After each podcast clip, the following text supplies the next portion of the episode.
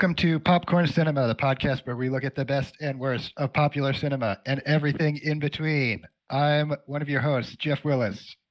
And I'm Sam Layton. And it's our first episode, or at least the first episode that we're going to release, probably. Ew. Fingers crossed. Here we go.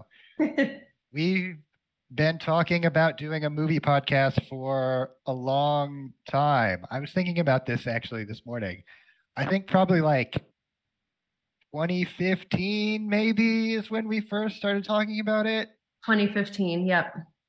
So seven or eight years, but a, a long time, and we're just now getting around to it. Slow and steady wins the race. yeah, it's amazing. We're getting to it in 2022, two years after it seemed like everybody jumped in on the 2020 podcast bandwagon, Well, but we are getting to it. Yeah, we're not bandwagoners. So, That's true. yep. So yeah, this is going to be basically a movie podcast where we look at all the different kinds of movies. I think generally the idea will be most episodes will probably be looking at one movie and talking about it, breaking it down, making fun of it or not. Um, but we have all kinds of different ideas for what we're going to do. And for the first episode, we wanted to do a special Halloween themed episode. So we've taken three of the real classics. I think three of the Halloween movies you would say probably would you say are like the most influential Halloween movies? Pretty I- close to. Yeah, I mean, they're the three biggest of the slasher movies, of the OG Yeah. slashers. Um, and definitely, I mean, we'll get into this later, but I think definitely two of the three of them are more influential than others. Um, but yeah, these these I think would be the three most iconic of when you think classic horror movies. Yeah, unless you're going back to like Psycho, obviously is the big Right. influential one. Yes. Going back further, but yeah. Um, so we're today going to look at Halloween, Friday the 13th, Nightmare on Elm Street. We've taken five categories and we're going to rank them and at the end come up with what we think is the best Halloween movie and we'll see what that is. So first though I think we want to kind of go through what our relationship with horror movies as a genre is because I think it's probably pretty different. So, do you want to start like what is your relationship with horror movies generally? Um, my relationship with horror movies is probably my longest standing relationship in my life. Um, I was raised on horror movies from a very young age, think like six or seven, and I've just been watching them ever since. And as I've become, I'd say over the last seven or eight, uh, maybe a decade, I think I every October I just spend watching horror movies and Halloween episodes of TV shows the entire month of October. Um, it's become a big tradition of mine. So horror movies are a really big part of my life. Do you have a favorite subgenre of horror movies? Um, the 80s slashers, like the ones that we're looking at, definitely a big one of mine. And I really love the paranormal stuff. So Oh, okay, yeah, like the, the Conjuring, it's um, um, the Amityville Horror, Poltergeist, Paranormal Activity. Like I really like that paranormal stuff. That yeah, would be my favorite. the Paranormal Activity movies came out when I don't know the exact year the first one came out, probably like 2006, maybe 2005, 2006. Yeah. It was when I was in high school, anyways, and I really enjoyed those. I remember really, really enjoying the third one, which was the 80s one, Yes. Because they did all kinds of fun stuff. Like they taped a VHS recorder to a fan, Yeah. and it would like, yeah. and I, Yeah. I really liked that one. I'm not a huge horror fan, though. Generally, I I won't say I I hate horror movies. There are some that I enjoy. It's just not really my favorite genre. I don't go out of my way to watch horror movies. I've always liked, you know, if there's a kind of big horror movie at the theater and you can go with a group of people and, you know, have your popcorn with a group of friends and have a good time, you know, I like that. But I'm just, it's just not, re- I, I don't really go out of my way to see these movies. like I said, I, I liked the a lot a, a lot of the ones that came out when we were younger. I, you know, I think maybe unsurprisingly because this is like how most of life works. Um, I like a lot of those. You know, The Ring. I like The Ring because it's more of like that movie's more investigation than like horror and i like that aspect of it you know if you if there's a horror movie that's that's kind of like horror adjacent or it's sci-fi slash horror or it's horror but in space then i'll watch it it's, you know alien aliens uh that's fine i will say i really hate the torture porn movies that became really popular in the 2000s Don't- Yeah, i just won't even watch favorite. those i don't Yeah. Saw the saw movies the hostel any of that just Hostel, no. Human Don't- centipede should yeah ne- none of i don't that will forever traumatize me. I yeah. none of that not a fan yeah. but yeah these these three in particular halloween friday the 13th nightmare on elm street i had never seen i hadn't seen any of them beginning to end i'd seen the most of halloween Okay. Um i'd seen a fair amount of nightmare on elm street and I'd I'd seen none of Friday the Thirteenth. When I was watching it, I was like, I I don't I've never seen any of this. I don't recognize any of this. So that was interesting. I think we'll get into why, but I was actually the most happy that I hadn't seen Friday the Thirteenth because there was aspects of it that I was surprised by, and not knowing about it going in, I think was really good. But yeah, so horror overall, it's kind of a genre that it's like I'm fine with, but I don't go out of my way to seek it out. That's fair. A lot of people that I know are in your camp about horror movies, and you know, it's fine, I guess. More more horror movies. Yeah, I'm trying to think of a horror movie that I would identify as one that I'm like, man, I really, really like that movie. Well, you said the Uh, Ring. I do like The Ring a lot. The Ring, I do like The Ring. You know, I, I, I kind of think there's a lot of movies that I like that are horror adjacent. I think, I think like the original Terminator is, it kind of gets lumped in as like a sci-fi movie, but it definitely is, It's very slasher esque. The Terminator is very slasher. much like a classic kind of slasher villain. You keep killing him, he keeps coming back. It's kind of blood and gutsy. I like that movie quite a bit. I do like the original Alien. That's definitely a horror movie. Like I said, Paranormal Activity. Those movies. Final all right. Destination. As a millennial, that movie like Oh yeah, really did influence our entire generation. yeah. I haven't seen all of them, but um, There's a lot of them. Yeah, Final Destination, Scream. Yeah, I did. I liked the newer It movies. I had a really good time when the, especially when the first new It movie came out. Yes. Um, I enjoyed that one quite a bit.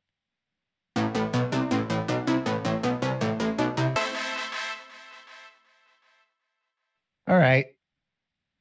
So, should we get it. into these three classics of the genre? yeah. Okay, so like I said, we've come up with five categories. So we're going to judge these movies based on music, the villain slash the longevity of the franchise, the relative scariness of the movie, the campiness of the movie, and that kind of means different things depending on the movie. And I think we'll get into that. Slash in that category, in the kind of classic vein of horror movies, do any of the characters make egregiously stupid decisions? And then the final girl trope. And then we'll come up with a total score and see which movie we think is the best of the classic slasher horror movies. So we've got Halloween, Friday the 13th, Nightmare on Elm Street. Do you want to go first? Sure. Um, so we'll start off with music. And so uh, before rewatching these for this, um, I had a very good idea of what the music was for uh, for Halloween. Um, I think that one's pretty, in my opinion, pretty recognizable. But I I couldn't for the life of me remember anything about Friday the Thirteenth or Nightmare Nightmare on Elm Street. So right away, that already set a little like standard for me when I was doing this. Oh, do we want to give like just like a tiny synopsis of these movies? Sure. Just in case. Yes. Yes. So for Nightmare on Elm Street, uh, the first movie is looking at a group of teenagers that are uh, having, they're all having weird dreams that involve this man with razor claws. And the dreams get progressively worse as the movie goes on. And the parents are, the, the adults are pretty like dismissive of things. And the kids start dying off one by one and no one really knows why they're dying. And then you find out that there's a history with the parents of these kids that are dying with Freddy Krueger in the sense that they killed him. Spoiler alert. They said he was in the, the boiler room and they set it on fire and he was in it and he died. So they thought. And so Freddy comes back to exact his revenge on the kids of the grown-ups that had murdered him. Nightmare on Elm Street 1984, Yes. directed by Wes Craven. The man. And the other notable thing about it is that it has a very young Johnny Depp in his first. Yes. Yes. We've got uh, a couple of those in these movies. Yeah. But yeah, so that's sort of the little bit about Nightmare on Elm Street. Halloween, we've got, we open with an insane asylum and uh, we've got a doctor who is going to see his patient and he's being very serious and concerned about this patient. And no one seems to really care. No one seems to understand the severity of the situation that Dr. Loomis is trying to present. And uh, our, our villain, Michael Myers, gets out of the asylum and ends up back into his hometown of Haddonfield. Oh, sorry. The movie opens up with uh, a teenage girl and her boyfriend going at it. And uh, you see the perspective of someone through a mask, and you just hear the heavy breathing, the that becomes classic in Halloween. And then then the uh, person we don't see that's in this mask gets a little stab happy with a butcher knife they find in the kitchen and starts stabbing to death the girl and the boyfriend.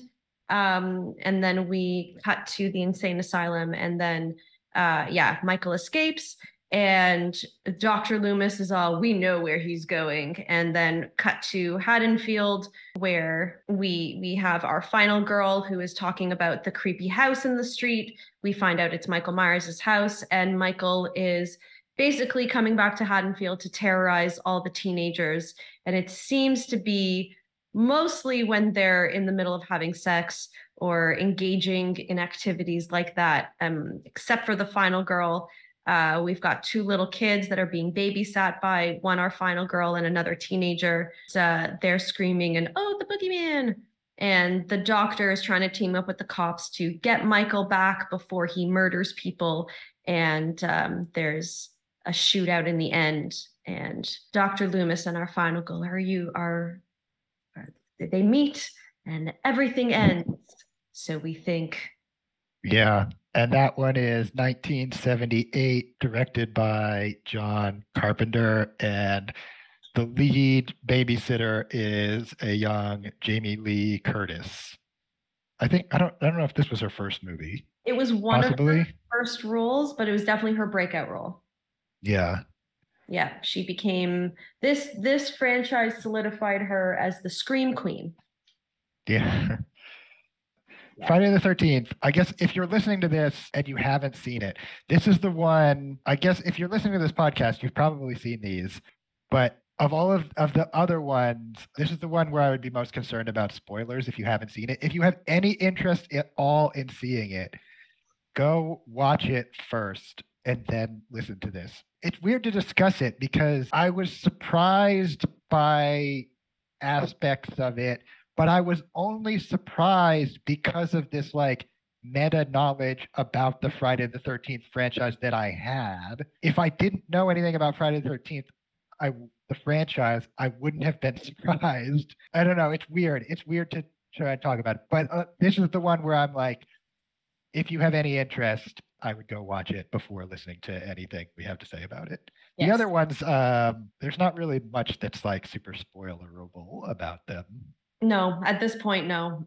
But yeah, so Friday the 13th, we have Camp Crystal Lake. We've got some camp counselors that are working there trying to prep the camp for summer. So we're in pre camp right now. one of the camp counselors in classic 80s uh, fashion is hitchhiking her way up to said camp. Um, and you've got the the country town folk being like, "Oh, don't go there. You're going to die." And sure enough, she does. She doesn't make it to Camp Crystal Lake, guys. Very sad moment, maybe. And everyone's trying to get ready for camp, and shenanigans are happening as it does in a summer camp. Uh, we've got a young Kevin Bacon here in his first movie. Uh, actually, I don't, I don't know about that, but one of definitely his earlier roles. Um, and uh, yeah, and then one by one, these teens keep dying off, and we we have our final girl in this one as well, and she gets to the end, she survives all of the killings, and and she ends up decapitating our murderer. We can talk about who that murderer is in our next category. And the movie ends with the police showing up to see what all the trouble is. And you've got our final girl sitting in a canoe in in the lake longingly gazing out into the sun. Um and music is all nice and serene. And then all of a sudden out pops um this decayed looking boy and drags her back into the drags her into the lake. She wakes up in the hospital. They're all like you're okay now and she, oh, thank God. And she finds out all her friends are dead and uh, cutscene. Yeah, and that one was direct. That was 1980, directed by Sean S. Cunningham. Yes. Okay, so those are the movies. Sorry to it. Sorry, I interrupted you That's when you were discussing the music. yes. Let's get into the music. So I guess we'll start with Friday the 13th since I kind of opened it a little bit there. So the music in this movie, and I'm going to use music in quotes here. Um, it was I found it to be more sounds than, which I guess what could be music. But I I don't know if you felt this, but I felt at times it was very Hitchcock like. It, it reminded me quite a bit of like a psycho birds kind of vibe in in the sounds that they were using, the score that they were using.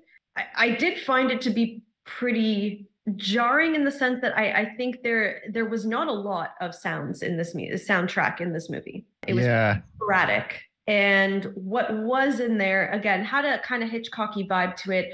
I felt like it's some of the times that the the score was in, it didn't fit with the action that was happening. And I felt like there were some times where it was silent, where maybe it could have used some underscoring to it it didn't do anything for me. It was kind of meh the whole way through. And then at the end, we get the like do do do do do do do do kind Yeah. of thing when she's in the canoe, and I'm like, why, why? It that that I laughed at more than anything. Um, and the yeah, overall the music d- didn't really push my buttons. that's interesting. I did not think of Hitchcock when I was watching it, but I can see it now that you're saying it. I don't want to give away too much of what I thought of this movie right off the bat, but I I actually like the music. I I thought it was like the main thing that people remember from this movie, and I guess is like relatively famous, is the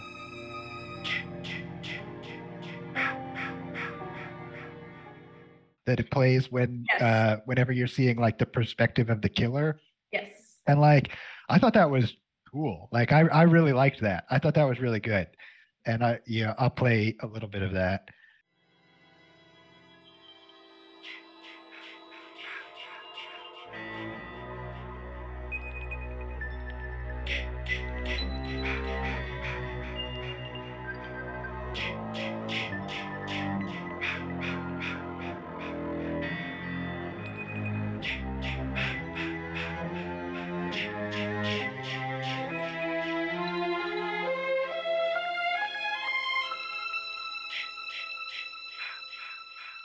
was like the main thing for me. The rest of it was just kind of like generic but like i thought that was really unique and i thought it was quite cool. And like i saw a little clip of the composer uh, whose name i don't have written down but the composer talking about that and that like clip they were trying to figure out basically how are we going to sort of telegraph to the audience that when we're seeing this sort of perspective that we're actually seeing the perspective of the killer?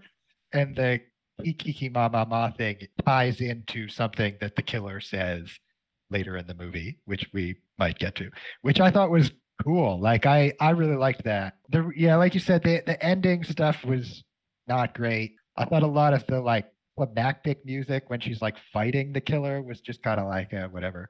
Yeah. But um that sort of musical sting, I get what you mean. It is it's not really like music, quote unquote. It is kind of just like sound. yeah. I thought it really worked. So I'm I'm inclined to say like I thought that was good.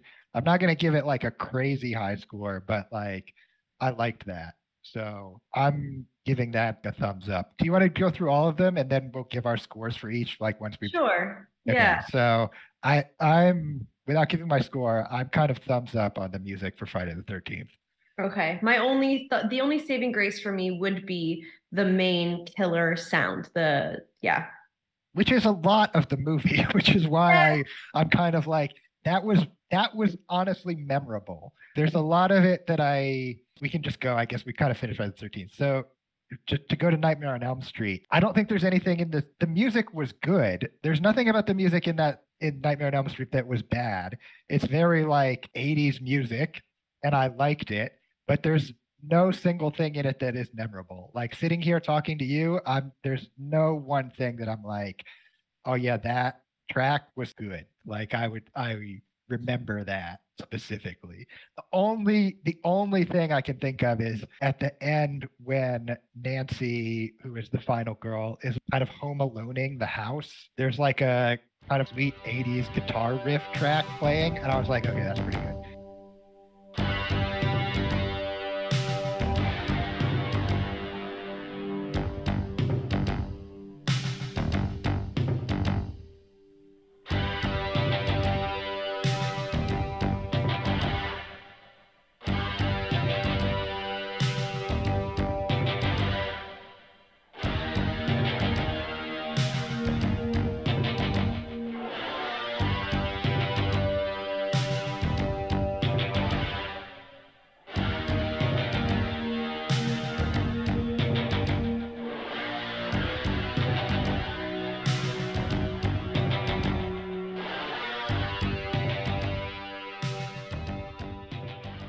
The music was good. Like I, I don't want to make it sound like oh, I don't like this. I, I liked all of it. I was like, 80s music. This is good, but none of it is memorable. So I'm kind of like, eh, it's it's fine. Like it does its job. It's fine. But am I gonna remember it? No. Okay. Um, so I I agree. Like the the 80s music was awesome. And it definitely what I liked about this that's different from the other two is yes, Michael and Jason have a distinct sound. Friday the 13th and Halloween have distinct villain sounds to them. Nightmare on Elm Street doesn't have a distinct Freddy sound that continues through the franchise. However, what I did really like about this movie's music is that I felt that it really suited his character. The music was charismatic, it was fun, it was was cheeky, like it, it just it fit with the vibe of the villain who is charismatic and cheeky and jarring and whatnot. Like I thought the music really suited what Robert Englund did with Freddy Krueger. So that what I that's what I really liked because I think it really it it might not have complemented the other characters, but it really did. It was like a Freddy Krueger soundtrack the whole time. Of Yeah, just I mean I, I yeah. I don't disagree with that. Like I think that's a fair assessment. I just there was like I said, there's just nothing memorable about Yeah, it. Like there's nothing that it- sticks out, sticks out where you're like, yes, that is Nightmare on Elm Street. yeah, there's no like identifiable theme that I'm like, oh yeah, that that was Freddy's th- like that was it. Like I remember that. Or I And would go back and listen to to. that. That to me drags it down. Like I said, it is it is 100% not bad. And I enjoy cheesy 80s music. So the whole time I was watching it, I was like, this is good. This is cheesy 80s music and I like it. But when it was over, I was like, I'm not going to remember any of that. So That's fair. I'm kind of like, eh. Yeah, that's fair. Okay, so the last one, Halloween. Halloween. This music just it's it's amazing. Like instantly iconic. Like as soon as you hit play on this movie, first second of this movie, you're like, this music is dope. Like this music is amazing. Even if you've never seen this movie, you'll recognize the song. It doesn't really get any better for this kind of movie. I, I think it it just nails everything. It's very distinct. Like if you're familiar with John Carpenter, very distinctly John Carpenter. So I mean, I guess a negative if you already know you don't like John Carpenter kind of sounds, you won't like this. But that's hard for me to imagine. It just works on every level. It's just as good as it gets. I really don't have anything bad to say about it. It's just it's just the best.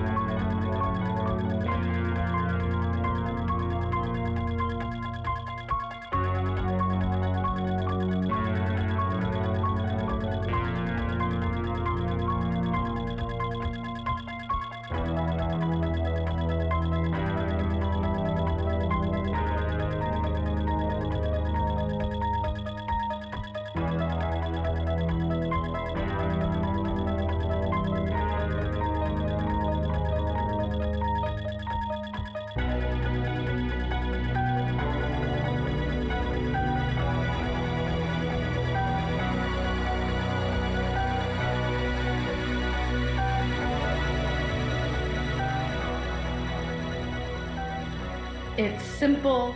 It's so simple. It's like the Jaws sound. Like it's just it's Yeah. so it's so simple. And the second you hear it, when if you've seen Halloween, you go Halloween. Like it's so recognizable. I think of the three, it is the most recognizable uh, sound that Yeah.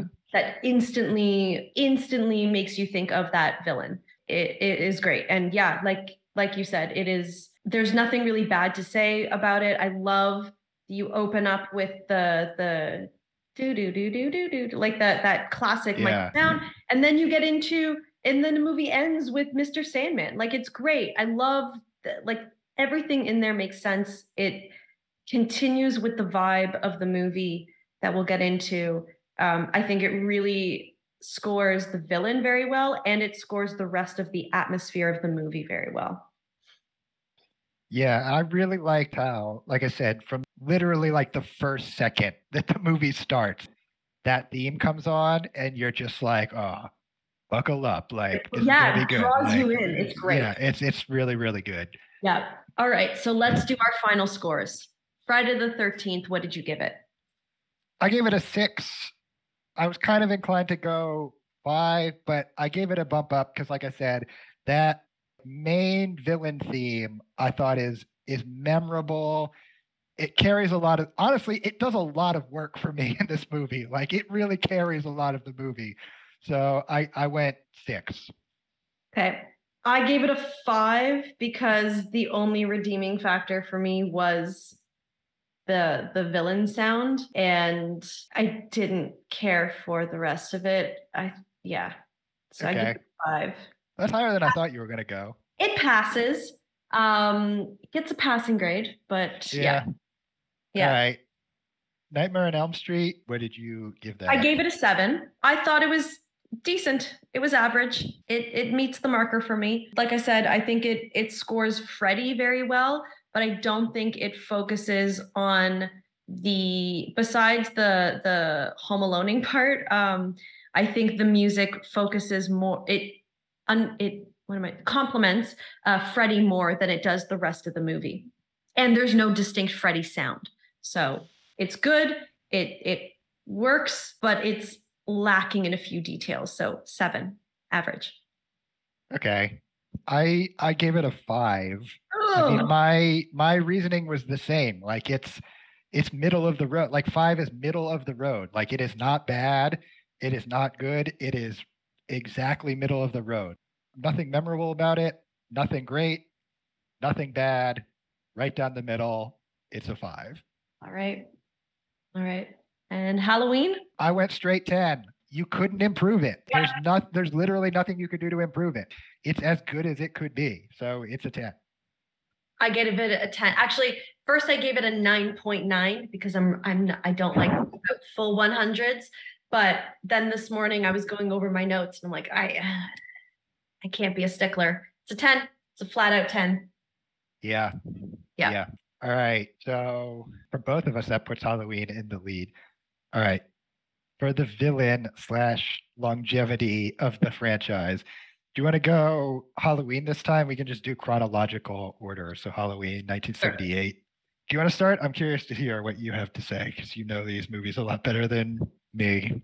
Okay. And I guess we should say here too, particularly for me, well, I, I guess more for you because I haven't seen the sequels. We've tried, at least I, I've tried really hard to not think about the sequels in this exercise, which uh, wasn't super hard for me because I haven't seen the sequels. But um, I've tried to pretend like sequels don't exist. I'm just judging it based on these movies. So, yeah, I also had a really hard time not involving the sequels in this.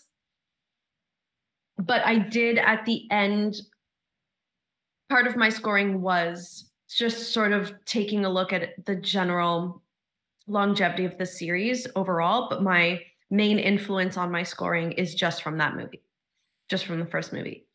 So, Halloween, we don't find out too much of the lore yet. We we have got sort of bare bones. We know that Michael killed his sister and her boyfriend. We know that his parents sent him to an asylum, and um, in in Dr. Loomis's words, there was nothing behind those eyes. So we know that we've got like this deep dark serial killer sort of going on. Even in the beginning, when the nurse is talking in the car and saying like you want to give him that like he'll barely be able to move and loomis is loomis responds with that's the point like they're really setting him up to be this like boogeyman kind of character which then is complemented by uh tommy that laurie's babysitting saying like er, yeah when tommy's like is that the boogeyman? You know really really setting up this character as as a boogeyman. And boogeymen are or the boogeyman is a non-mortal entity that can't be killed. So right like right off the bat we're setting off for i guess the longevity of that character. We know that he's got ties to haddonfield it's a quaint little small town and there's also the house. We've got the Myers house that is untouched and is seen as the haunted house of the town. You know, the gravestone of his mom gets stolen from the cemetery by Michael. And so you've really got this family, deep family connection to this town. You've got this villain that's being set up as this immortal being that is the be all and end all of the big bad.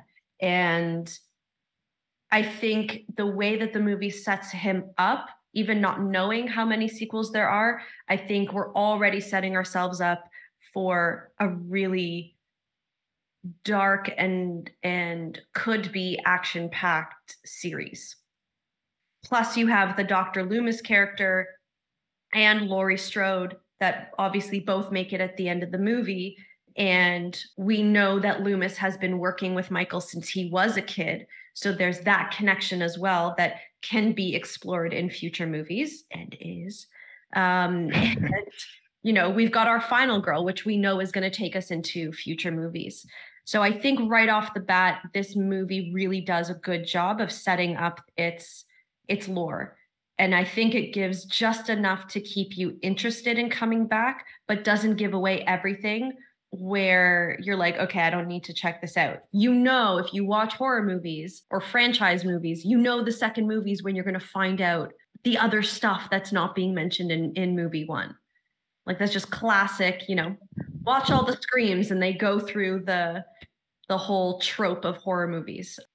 But yeah, I think the first one does a really good job of setting up Michael, his story, who he is, why we should be afraid of him, and his like whole MO well, from what we understand, the MO in the first one, which I think can get a little muddled because I think upon first watch, you're like, all right, he's just like killing teens who are having sex. Why? So I, I think that is a could be a point against it because I think his MO isn't fully clear in movie one. But yeah, those are I I really liked how they fleshed out his character and the supporting characters to to to create sort of this lore from day one movie one. Okay interesting. Mhm. so one of the things that i liked about this a lot was that there was not a lot of backstory. There was not a lot of like deep delving into lore i, I think it walked because it doesn't go super deep into that MO and the lore and all of that. You get, like you said in your kind of recap, you get the first, the beginning of the movie, like the first five minutes or however long it is. You get the sort of flashback of Michael as a little kid killing his sister or his babysitter or whoever it is. And that's really all you get. And then uh, the Dr. Loomis character obviously who has worked with him and pursuing him, and you really only hear about Michael from Dr. Loomis's perspective. And most of the movie, not having having seen any of the franchise or, or knowing anything about this, I was kind of like, I don't know, should I trust Loomis or not? Because a lot of times in these movies, the doctor character ends up kind of being like a jump, and you're just like, I don't know if I and he kind of plays him as like is this guy is this like a captain ahab type character? Like is he just losing it? Going obviously michael's a bad dude but what is loomis's motivation for being like so intense? And uh, I, I wasn't really sure what kind of story we're getting from loomis but uh, regardless of all that i like that we didn't get a lot of backstory because it the movie really walks the line well between that kind of oh, this is just like a thing that could happen. This is, you know, some kind of dangerous individual who is out in the world, and this could happen in real life. And on the other side, he has some kind of like supernatural connection, which is it's kind of like hinted at in the movie, but never uh, it's never made overt. There's just kind of little hints in the filmmaking, I would say, and I, I think that's a that's a John Carpenter trope. Honestly, going back after I watched Halloween, I didn't watch any of the sequels, but I went back and I watched one of his older movies, Assault on Precinct 13, which is kind of like a it's sort of like a modern day Alamo movie where it's just some cops in a precinct and a gang attacks them. And the gang that attacks them is it's very similar. The gang, you get none of the backstory of the gang but they're presented as oh they're kind of real but also like there's this underlying supernatural element that's hinted at. And i like that. I like that walking the line of you're kind of scared because oh this could be real but also on the other side you're like uh, is is there a supernatural element? I don't i don't really know.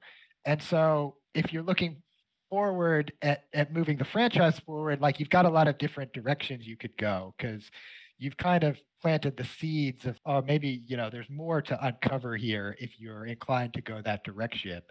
But also it's just kind of like we can kind of stick with this more sort of realism. I don't i don't want to call it like total realism because it's really it's not it's not total realism. Not in the sense that we would think of like modern day realism but it, more than the other two movies that we're going to talk about uh, it has a kind of more realistic vibe. And I I like that quite a bit. I like that there was not this huge backstory. It's just like a lot of things that are hinted at without going super deep. And I always find that mysterious element more interesting. So I I liked that aspect of it. Um, the other thing that I think is very important to the it's not the character lore, but the movie lore the mask, the Michael Myers mask is Shatner's face. Yeah. And I just think that is a very important point to mention because, you know, in the horror movie world, there is a lot of there are quite a few movies that have obviously the lore in within the movie but then there's these fun facts and these lores about the actual making of the movie. Like poltergeist poltergeist has a huge lore if you will about the whole making of those movies and all of the weird things that were happening around it. So i think having this its own thing with it for me added to the to my my score in this one. Because you know Shatner's face is Michael Myers. Yeah, it's weird too because I feel like that's relatively common knowledge. Yes. And also, if you didn't know it, you would have no idea. Like, it doesn't look anything like him. yeah, they did a Um, really good job of taking someone so well known and iconic and just like not had you you would know it. It's great. yeah. Yeah, no, he looks, it's a good, he's a good, he's a very good, scary villain look. And a lot of this movie is just kind of him standing around. And for that to work, he had to look scary, and he does, and that works. So, yeah, again, without giving away my score, I'm inclined to go pretty high, pretty, pretty good thumbs up. Yeah, bi- big thumbs up for me on this one. Um, okay, next we're gonna go into Friday the Thirteenth, nineteen eighty. Okay, do you want me to start on this one? Sure. Okay, like I said before, if you haven't seen this movie, go watch this movie and then listen to this because I'm gonna have to spoil it. And okay, when I was watching this movie, I did not know that I thought Friday the 13th, that's the Jason franchise. Never seen any of them. Like I said, I'd seen bits of the other two, I hadn't seen any of this one. So I sat down to watch it and I'm watching it and I'm like, this is the Jason franchise. Jason is gonna kill some people. And I'm watching it and right off the bat, the first person or the first like camper that dies gets killed by the killer in a Jeep. And I, I was watching that and I was like, oh, Jason drives a Jeep? Like my impression of him was like he's a big dumb moron. Like I didn't think he could drive a Jeep. This is kind of weird. And then most of the movie, you don't you don't see the killer for like three quarters of the movie. And a lot of it is just the killer kind of stealth moding all these kids. And I was kind of not that interested in any of the kids. Like none of them have interesting personalities. They're I, I kind of got more interested in which is like, oh, this would this would be an interesting movie if this killer just like manages to take them all out and just like doesn't get found out. Like that would that would be interesting. But get to like three quarters of the way through the movie, the killer's stealth moded basically everybody except for the final girl. And it turns out that the killer is not Jason at all. It is Jason's mom Dun, dun, just like shows up at the camp and is like, "Hey, I'm Jason's mom," and um, she's mad because 20 years ago, or I don't know how many years ago, a long time ago, Jason was at this camp, and while some camp counselors were having sex, he drowned in in the lake. And so now she's kind of lost her mind, and everybody that comes to this camp, she just kills because she thinks she hears Jason's voice telling her to kill people, which is why that um to go back to the music just for a second, that key key key ma ma ma thing, the composer that is supposed to represent the voices that she hears saying kill her mommy, which is something that she repeats, the Jason's mom repeats. And genuinely, I thought that was a really good twist. Like I was I was surprised by it. I was like, oh man, this isn't Jason at all. Uh, This is his mom, and the the woman that plays the mom does a really good job as portraying this like uh, sort of unhinged individual. I thought she was quite good, but it's weird though because that twist only worked for me because I had this meta knowledge about the franchise. I know I said I wasn't I was trying not to bring in the sequels, but it's hard not to here because because I thought I was watching a Jason movie when it wasn't Jason, I was like, "Oh man, cool. It's this is this is a cool surprise." If I didn't know that, if I had just gone in being like, "Oh, this is just a movie. This is just a slasher movie." And that was the twist, I'd be like, "Yeah, you know, okay, whatever. Like, uh, I don't know who Jason is. I don't know who these people are. I don't care. So it's weird because I, I don't know how to I don't know how to judge that because if you're listening to this podcast, I'm spoiling it for you now, and you're not going to have the same reaction that I did. So it's hard to to say. I, I don't know what to, I don't know what to do with that. Basically, I, when I was watching it, I was like, "Cool twist," but only because I thought I was watching something else. And setting that aside, the double twist at the end where the final girl kills the mom, she's floating in the lake, and then Jason actually does leap out of the lake in like the last two minutes of the movie. I hated that. I thought it was stupid. I didn't like it because the whole movie, there's really nothing that's quote unquote supernatural about it. It's just kind of like there's this killer killing these campers in these increasingly gruesome ways.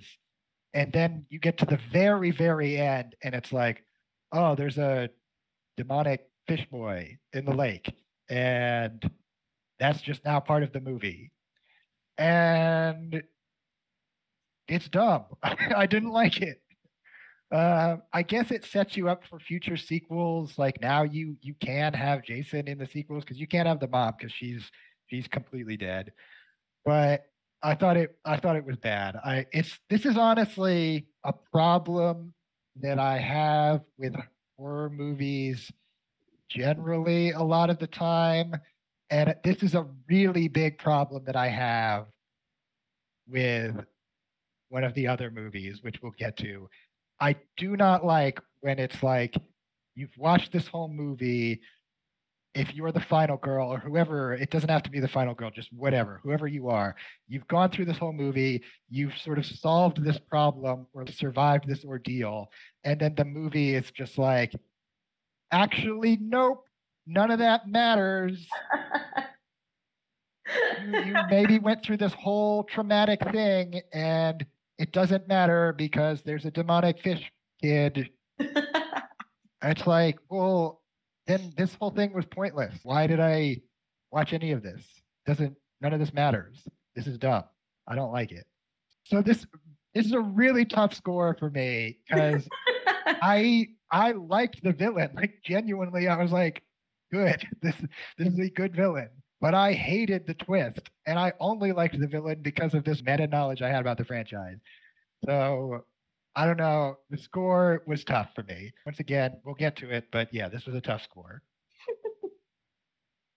um, yeah, so I don't I don't have much to disagree with you on here. Um, this movie full disclosure is my least favorite of like I, I just I don't have a lot to say that's we'll get to it but I, with with the longevity the lore of this yeah.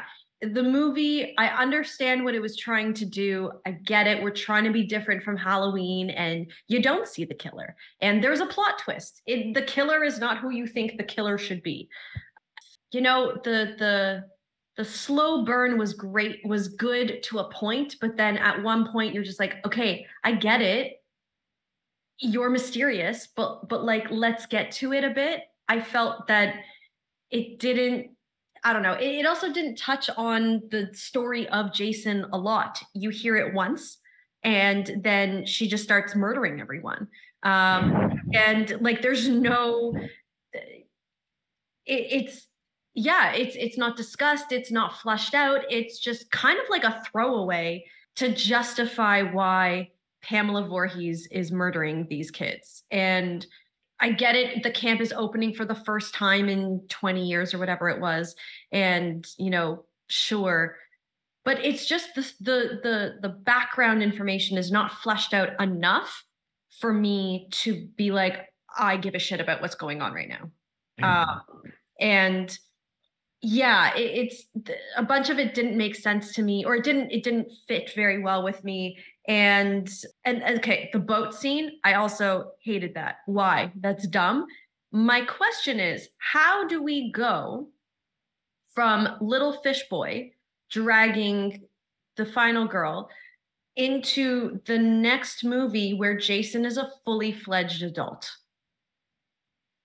Jason, even in the poster of Friday the 13th, he is a man. He is a tall man. We like we see the outline, the silhouette of his body. That's not Pamela's body, that's Jason's body. And then we know because, you know, it is not 1980. Um, we've all seen the the pictures of him. He's a fully grown man with a hockey mask and a machete.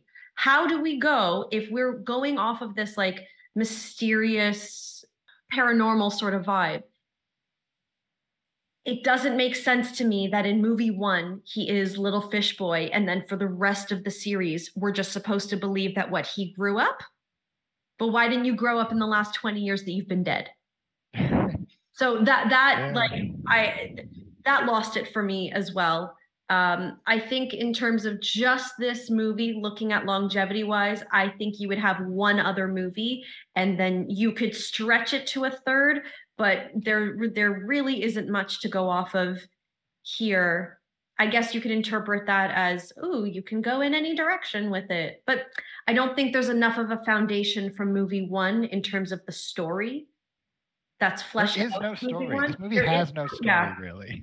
There's nothing in there, and then it just becomes uh, it just becomes then this movie that you're forcing other movies to be a part of this franchise just to keep Jason alive, but like there's no real story. He's boring. Yeah. Boring. The yeah. lore doesn't interest me. It doesn't excite me psycho mom is killing the thing, killing all the kids. Then she dies. She's Did you like her performance though? Like I thought her performance was was good. Like her. I, she, her. Was, uh, she was, she was pretty entertaining. Yeah. Yeah, she, she, was creepy. She was entertaining. She did a great that, job. That was good. But then her head got cut off. So you know, yeah, yeah. then then the coolest part of the movie is gone, and you're building a franchise off of a character that you see for half a frame. Yeah, yeah. Yeah, I mean, I I agree with all that. You know, yeah. So let's not waste any more time on uh, Dead Fish Boy and let's move on to Freddy Krueger. Okay, Nightmare on Elm Street. You know, I mean, this may surprise you. I don't. I, I honestly don't feel like I have a huge amount to say about Freddy Krueger. He is probably the most overtly interesting. He's kind of the wildest. He is wisecracking and having all these quips and jokes and and just kind of being funny. he's good. Like I don't know, he's a good villain. I don't I don't know. I, it's hard. I don't have like a ton to say about him. He's an '80s villain. His scissor hands are like pretty iconic. Uh, I found when I mean we'll talk about this more in the scary part. I found when he was on screen, not that scary but other parts of the movie were scary. He's just he's just good. He's iconic for what he is. I kind of wish there was a little bit more explanation of I mean, you get the backstory of what he did and, and all that. I kind of wish there was a little bit more explanation of okay, so how did he get this ability to be like a dream demon? Because that's not explained at all. It's just he was a killer and now he haunts dreams and can kill people in dreams. And it's just Okay. Like I, I, I mean, in this kind of movie, you don't really need a huge amount of details, but it would have been nice to have like just a little bit of explanation of like, okay, well, that's that's why that's happening, or like that's how that that happened. But there's none of that. So I guess in terms of sequels, that's probably good. Like that gives you something you could explore in sequels. So that's good. I don't know. I, I feel like it kind of sounds like I didn't like him, but like I did. Like he was good. He's he's he's a good villain. I just don't know what to say other than he's a good villain. he's entertaining. Um, so yeah, I liked him. Nice. Yeah. Um, so like full disclosure for whoever's listening, I'm currently wearing a Nightmare on Elm Street t-shirt. I love Freddy. I think he is so dynamic as a villain. He's very different than Michael and Jason. Yeah. Uh, Michael and Jason, you could argue, are somewhat similar. Michael just does it better. You know, they're the strong, silent type that wield a knife. But Freddy, like you said, you know, he's he's fun. He's uh, I think him as a character isn't overly creepy, but like you said, the the movie itself is kind of creepy, and we can get into that um, in our next category. But I I think his presence is very commanding in the same way that Michael's is, just in a different way. Like he's more charismatic. He's got a personality to him. He's toying with his victims by playing with them and having fun with them. He's kind of like like a slasher version of the Joker almost. Like he's got yeah. that vibe to him, you know, like the Mark Hamill Joker, not the others. Um, but he's got that he's got that cheekiness to him. He's fun, he's weird, he's overtly sexual, he's kind of like the 80s packed into a striped sweater and knife hands. Um, which like his whole look is iconic as well. Yeah. Like that's very distinct. So I thought just out of these three movies, he sets himself apart so distinctly. And I he think really is the polar opposite of of Michael. Like yeah, they're they're a complete ends of the spectrum, and they both work really well in different completely ways. different ways. I love how much Freddy engages with his victims and really tortures them. Mm. These kids actively don't sleep for as long as possible and drive themselves to potential psychosis just so that they can stay away from from him and i think that's so cool like he changes their whole way of life and they're he controls them without having to do a thing and i love that and you can do so much with that for I think it sets up future movies very well because you you have a lot to play with there. Like you said, not knowing a whole lot about his backstory, I think the character himself lends to a lot of dissection and like interpretation for future movies. And it doesn't even him. It doesn't really matter who the final girl is. Whereas Michael, there seems like there is that there's that attachment with Laurie and Dr. Loomis. With Jason, there's that attachment to the camp. With Freddy, that man haunts you in your dreams. Everyone dreams. Yeah. I wonder if we're going to disagree about the final girl part. We'll have to All wait right. till we get to the end. Yeah. But I thought this this one was really high for me. I I yeah, this one was really high for me. And like to take the other movies out of this and just think of the impact as well of that the lore has had Freddy gets referenced in so many TV shows and movies. He's got like a bit part in uh, Scream, one of the Screams, um, right before Henry Winkler dies. Um, you know, he's he's in a lot of cartoons. Like he is yeah everywhere. He is so iconic that way. Even in the movie Urban Legends, Robert Englund plays a professor, and Freddy is sort of alluded to in his scenes. It's cool. Like they play with him so much outside of it. Michael and Jason sure are a part of culture as well, but I think less so than Freddy. And I think that has to lend itself to the lore longevity impact. Just the look of the movie in general, Freddy, and then just the overall stylistic choices of Nightmare on Elm Street. Watching it in 2022, it's really hard not to be like, oh, this is this is where, especially the most recent season of Stranger Things, this is just where Stranger Things got literally everything. This is just this could be a prequel to Stranger Things. Like they just took everything from this movie.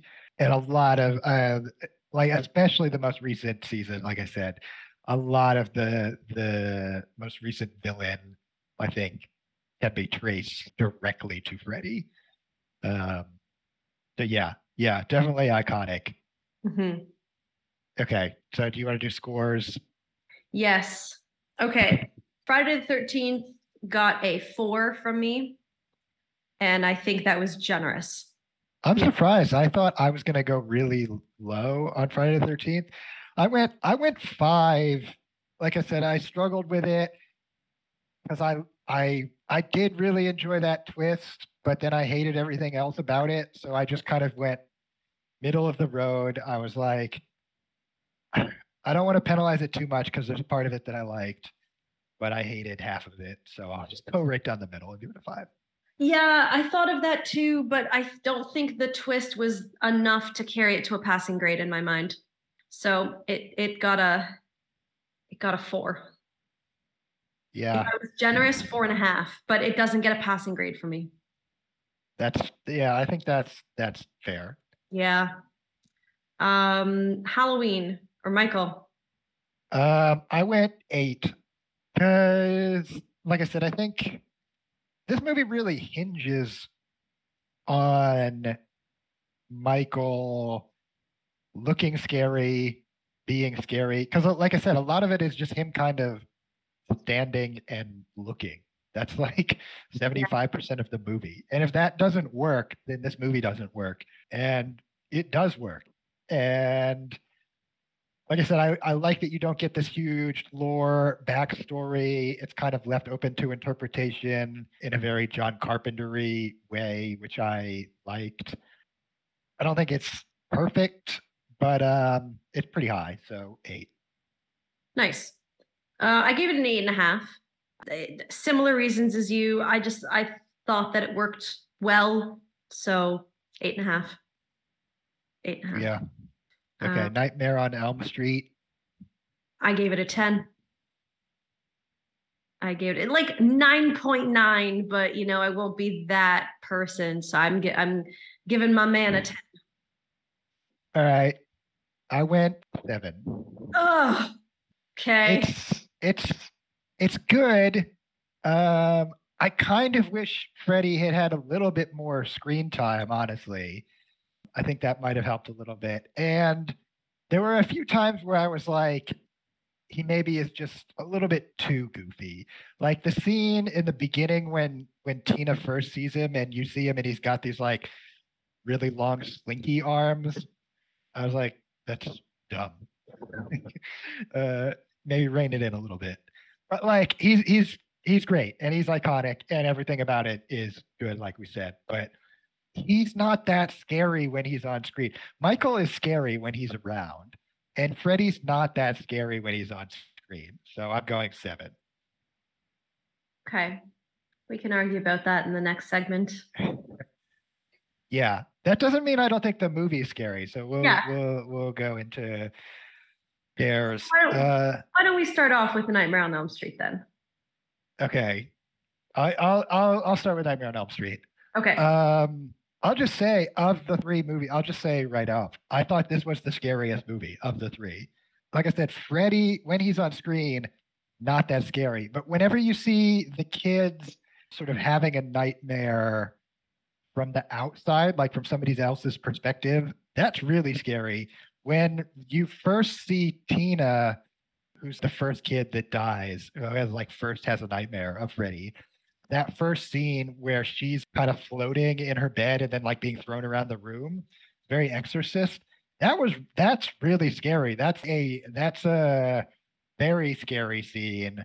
Probably if I had to pick an individual scene that was the most scary from any of these three movies, I'd probably pick that scene as the most scary. So I'm inclined to go pretty high on the scariness of this movie.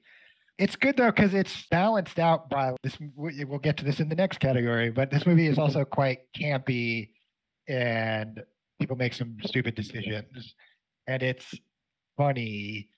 So it's that particularly 80s balance of yeah, it's scary, but it's also funny. It's not like I feel like especially modern horror movies can get just like so miserable that you're just like, this is not fun. You want to watch this kind of horror movie and it it'd be some kind of fun, and this is not fun. But Nightmare on Elm Street is fun. It's scary, but it's fun. It all works. It's got some very scary scenes. Like I said, the Tina one is a real standout. That's probably the most. That's definitely the most standout. I don't know. The I think the other standout scene that people remember from this movie is when Johnny Depp dies and there's this massive geyser of blood that blasts out of his bed. Didn't really think that was that scary, but um, it was you know, great. people might disagree about whether that's scary or not. But overall, high marks on scariness. The most scary of these three movies, I think. Although I think there's a pretty good argument to be made for Halloween. I'm just not going to make it. so, yeah, high marks on scariness. Nice. I agree with you. Out of the three, this was the the scariest or creepiest. I mean, again, everyone has to sleep. We all dream, and and he gets you in them, and that's so cool. The song, the okay. So I know we're skipping a bit or jumping a bit, but Freddy does have a theme song. I just realized it's the nursery rhyme. The one, two, oh yeah, yeah, yeah. For you, that whole thing is his theme thing. It's not a song or whatever, but that nursery rhyme, that is creepy as shit. Anytime kids are involved in a horror movie, creepy. I really liked that. I also liked the way that they shot the dream scenes versus the reality scenes. Like the dream scenes almost have like this fuzziness to it um, in some of them. And I I think like his the way he again like engages with the victims and it's very it's very like Joker-esque tortury and it's cool. It works, it creeps you out. The characters have to that like Johnny Depp and Nancy have to work to try and keep themselves awake, which then drives Nancy a little bonkers. And that's cool. It is funny when she, I genuinely laughed when she, towards the end, when she's trying to keep herself awake. And she's like, "Oh yeah, mom, I'm going to bed." And she like gets into bed, and her mom leaves the room, and then she gets out of bed and whips a coffee pot out from under her bed. Yeah. I guess that's pretty funny. Um, um, and like the bathtub scene, like, oh yeah, that's pretty scary too. Like that's that's also high on like the scary scene. Yeah, Just because of the way that it's shot, it's very creepy. It's very well done. Um, you don't even see her actually falling asleep. His hand just comes out in between her legs, and you're like, oh shit, I guess she's sleeping now. Like, yeah, I think that's one of the scariest things about the movie overall is when you're not sure sometimes if you're in a dream or, or, or out of it, and it keeps you kind of as a viewer on edge yeah. Um, you're not sure if you're safe, quote unquote, or if like something really messed up is going to happen. It's great. I I like it when when that he's got those big hokey dream scenes but then there's those hyper realistic or not hyper realistic but those moments where you're like yeah wait is this so they're they're dreaming and then you kind of feel like the characters too you're like am i going insane here what's going on I like it. it. It it keeps you, yeah, like you said, on the edge. Um, I think he does a really good job of being creepy and and capturing his audience that way. And also just how we can talk about this in the next category, but how blatantly disregarding the adults are in this movie towards him also just really lends to the these kids are going insane. The jail cell scene uh, with with the Rod, Rod being like hung up. Yes, that's really hokey and paranormally, but it was a little creepy because he's so helpless. No one can help him. But yeah, like he can just get you. And there's really from all the deaths in this movie, there's nothing anyone can do about it. He fully like sandwiched Johnny Depp well, in head. Yeah. Like, well, what can you do about that? But yeah, oh man, I we'll talk about this at the end, but that is something that really bugs me about this movie. All right. So let's move on to Friday the 13th. So the scariness factor in this movie wasn't a whole lot for me. I did like the the setup that, you know, the crazy town folk are doing about, you know, the shifty eyes when victim number 1 is like, "I'm going to Camp Crystal Lake." And they're like, "Ooh, should we tell her uh, you know like the, i i don't like that stuff that's that's that's nice um, none of it was relatively scary for me even the way people were even in the opening scene when they're going through what the camp was in the 50s and that couple slinks off to go fool around and i was laughing i was laughing when they were being killed. It was so hokey and so i mean we're talking about the next category. It was so campy. It was just yeah. And then I think there were parts in this movie where it could have been scary, like in the bathroom when um, strip poker, strip monopoly woman was like brushing her teeth, and you know she's in the old camp bathroom, and you see the curtain waving or like the light was was moving. Sure that could have been creepy but i don't know. The, there wasn't a whole lot of this that really creeped me out. It gets points for being set in the middle of nowhere and no one can help you or or anything like that a point. Um also setting up what was his name? Randy the like town kook as just like walking out of a closet or something and just being like he's gonna get you you're all gonna die. I, you didn't do anything with that character. What was the point of any of that? Had he been a part of the deaths, sweet, that would have been cool. Or had he, you know, had you seen his like flayed body being like nailed to a tree outside one of the cabins, sweet, I would have enjoyed that. But there was nothing. So for me, scariness, I wrote boring exclamation mark, too slow, not enough scare is is what I wrote. It was a meh for me. Yeah, I agree. I didn't think this was scary. I wrote just nothing. Like my my my note is nothing. It just wasn't scary. Nothing scary really happened. I I think to me, a big problem was I just didn't care about any of the campers. They had no personality. They were all boring. Yep. I said, I think at one point, I kind of got more invested in. Oh, it's kind of interesting that the killer is just stealth missioning all these kids. And if the killer just stealth modes everybody and gets away with it, that would be interesting. Like I'd, I'd be kind of interested in that. But yeah, I wasn't scared. Didn't think it was scary. Um, I was laughing in this movie more than I was like, hmm. yeah, I, I mean, the only thing I'm going to say about it is if you find sort of gory kills scary, then you might think this is scary. But if you've grown up with the more modern, bloody, Hostel Saw type movies, you're going to look at this and be like, this is this is nothing. So Honestly, I Um, think this movie is only scary if you uh, time travel back to 1980 and you've never seen any other movie ever. Yeah, Even the So- scenes, like the gore, it's I'm like, cool. Is that ketchup?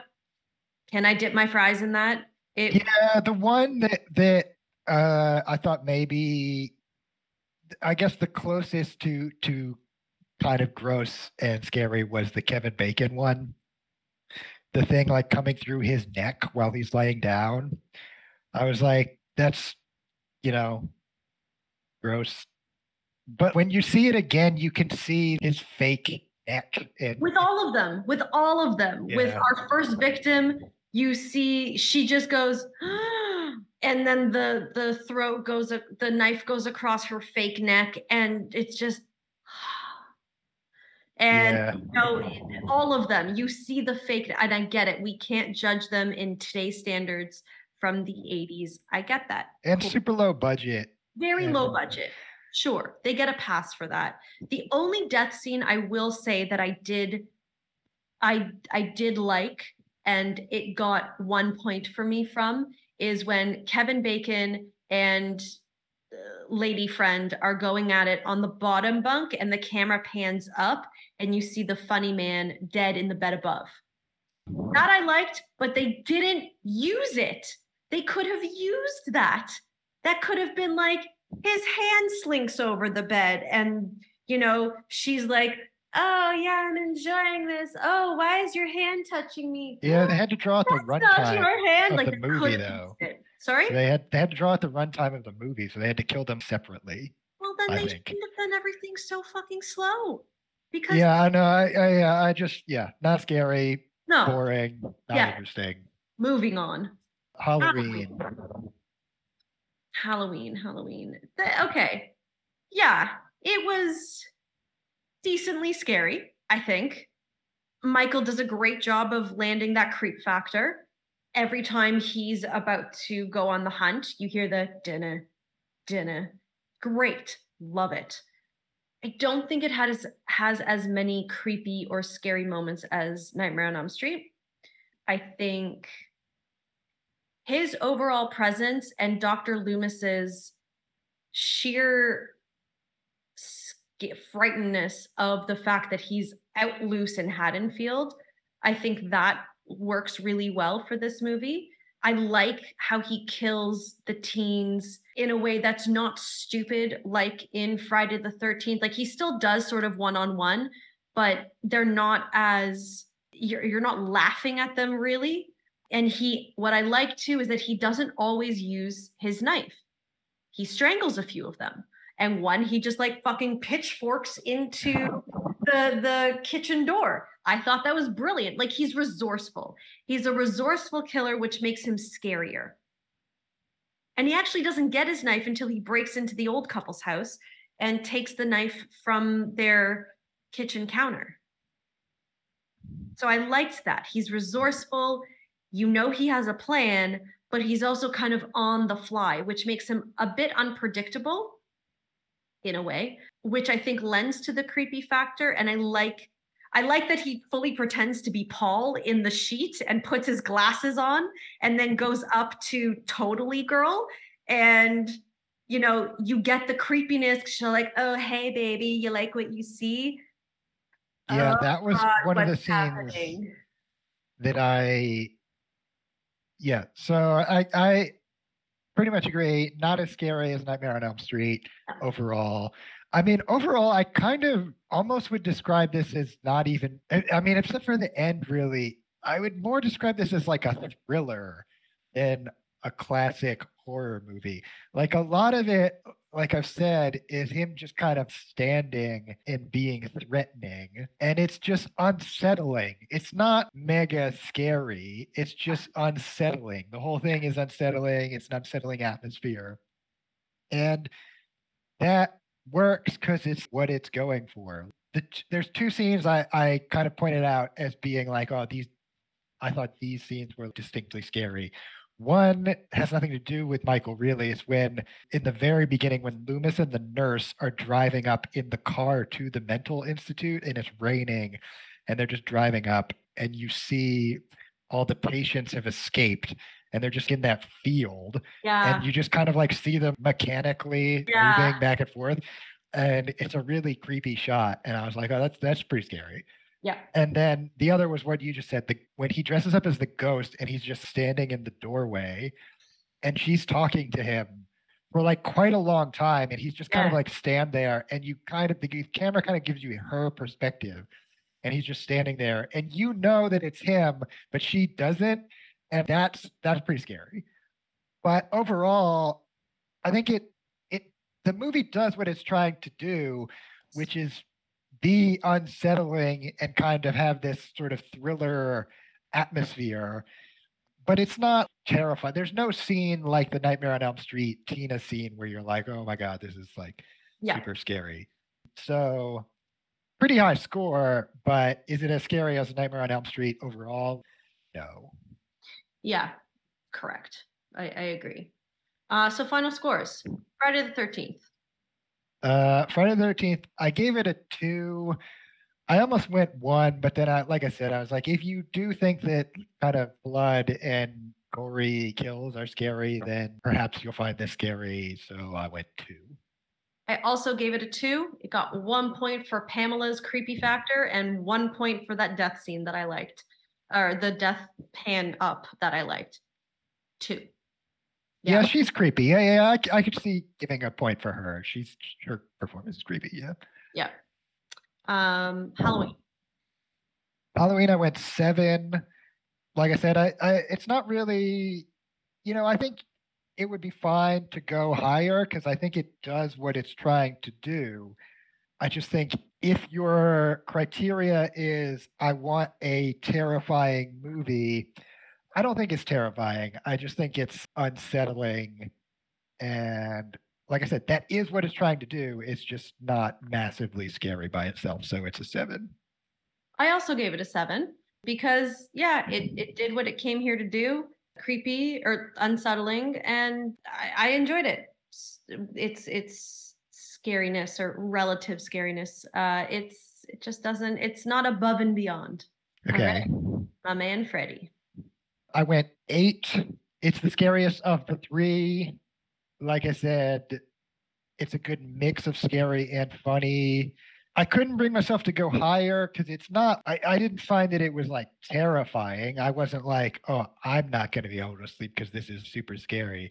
And I don't like when the scariest part of this movie is right in the beginning. That the thing with Tina is the first thing that happens.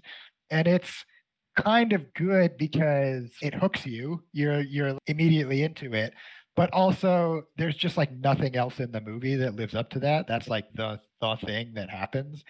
And i kind of wish there'd been for, for scariness purposes it would have been nice if there was like one more thing that you know as scary as that and there's really not. But still uh, of the three it's the scariest. It's pretty scary. I'm giving it an eight. Okay. I gave it a nine i agree with most of the points that you said and same for me i think I think the the creepiness, the unsettling feeling that you get throughout the entire movie is great. And I think the kids or Nancy in particular's slow descent into madness for having to stay up and and watch her friends and boyfriend die and then like mom puts bars up on her window like i think the overall vibe the movie's trying to go with i think really lands and I think him as a presence is super creepy and scary, more so than the other two. And I think that's pretty consistent throughout the movie. And he has a very lasting effect on like the audience and the characters. So that gave it the nine for me. I can see that. Yeah. I am really interested to get to the final bureau category yeah. and hear what you have to say. But we got one more category before that. So I love this. Um, the campiness category. And stupid actions. Do you want to start with Halloween first on this one? Sure. Because I feel like Nightmare on Elm Street probably has the most to say in this one. Halloween. I mean, in classic horror movie actions, um, for stupid actions, our final girl runs upstairs when there's trouble. And, you know, I know this is 1978 and maybe there aren't heaps of horror movies to go off of here, but come on, Laurie. Come on, Laurie. What are you doing here? That was hilarious. The totally girl, I don't even remember her name, but the the the yeah yeah the one that dies in the bed it's like totally totally totally i guess it's not really stupid it just it just stood out to me as like annoying. Um the the stupid actions overall i think the biggest one in this movie and i don't remember if i told you this outside uh, before but i think the entirety of the medical staff and the cops just completely disregarding loomis as this wacky old man therapist or whatnot. And like oh you're just a bonkers old man. Okay loomis. How are you not listening to him? He's been his doctor for like 15 years or whatever. And you're just like you're a kook. Anyways back to my job. I, I that is the dumbest thing that I don't know. I I think that's fine. I think it makes sense. So vehemently, man, this is not a good dude. Y'all need to be vigilant. And they're like, okay, man, have a cookie. You want to come for a little ride along? Okay. I, I just that was the dumbest thing. If we are, you know, believe the experts. I don't understand. I I, I don't understand. Um, I, I'm gonna disagree with you on that. Fine. Um, like I just don't. They they like to me they went through too much effort for every single person to try and discount what he was saying. And like not one person was like, you know what? You've watched him grow up. Sure, I I I'm buying what you're putting down. But he doesn't. Pre- no. I, I mean, okay. 99% of the time, I am a believer the expert person, but he doesn't present really any credentials. He just rolls up. Nothing has happened in the town. There's there's no real reason for the cops to be like suspicious of anything. I think there was like a break in at the hardware shop or something, which is just like a normal thing that would happen. And he rolls up and is just like, I'm Dr. So and so from X place. And you've got this super demonic, extremely dangerous. He's way over the top in his description of, of Michael Myers. And and the cops are like, Well, nothing's happened. What are you talking about? Who are you? What is this? What are you talk like what's going on? And then the, and Loomis's plan is okay, well, take me to his house. I'm gonna stand in the bushes and wait for him. And if I was the cop, I'd be like, all right, man, you you stand in the bushes. I'm gonna go actually fight some crime and like investigate some stuff and like do some things on Halloween because nothing in my town has happened. And you're just like some guy I don't know with no credentials from out of town who's telling me some massively evil spirit man from out of town has come to invade. And I see no evidence of that and you're not presenting me with evidence. So like, nah, bro, I'm stand in the bush. I'm gonna go do some other stuff. And okay. I think that is justifiable in the way that it is presented in this movie. Nothing's going on except kids playing pranks, trick or treating, parking, getting high. I have the feeling that you're way off on this. You have the wrong feeling. Well, you're not doing very much to prove me wrong. What more do you need?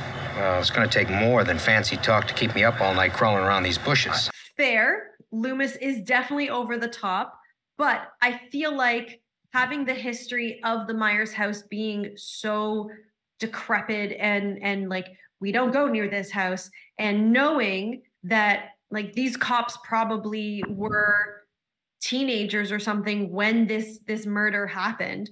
So they know that this is a thing. And I don't know if if I was a cop uh, in this movie and this this psychologist, whatever he is, is like, hey, my patient that's been in a mental institution for the better part of his life has now escaped, and I'm telling you, he's here. I would be like, yeah, maybe we're not going to hide in the bushes, but why don't we send a car to like patrol the house, the street, be a little bit vigilant instead of completely shutting him down because sure he's pretty over the top and wild but doesn't that wouldn't that make you be like okay maybe you are a little bit crazy but also maybe there's a reason why you're being a little like this yeah i mean i'll give you i'm kind of thinking about when he first shows up and they're at the hardware store and he's like yeah, the hardware read, store is completely, completely. And he's trying to like Loomis is trying to like read him the riot act about Michael Myers, and the cops just trying to like do his job, and it's right. like you have no evidence of anything. I will give you once Loomis goes out to Mrs. Myers' grave and she's missing. At that point, if I was the cop, then I'd be like, okay, I got to listen to this guy because now Something we've got evidence that like something's going on. Yeah. And I think leaving a car look at the the house or like stake it out or whatever. Yeah, that's that's fine. But I don't think it's I don't think their reaction to him is insane. I don't think they're so far out of bounds not listening to this guy that it that it's I, I don't put it in massively stupid. I think, yeah, they could have handled it differently. The way it's presented in this movie, though, I think it kind of makes sense. Because, like I said, even as a viewer, I'm like, I'm not sure that I trust Loomis. Like, I don't know that I trust that his motivations are good. That's so. Fair. I I don't know. I'm I'm kind of okay with that in the stupid right. decisions category. All right.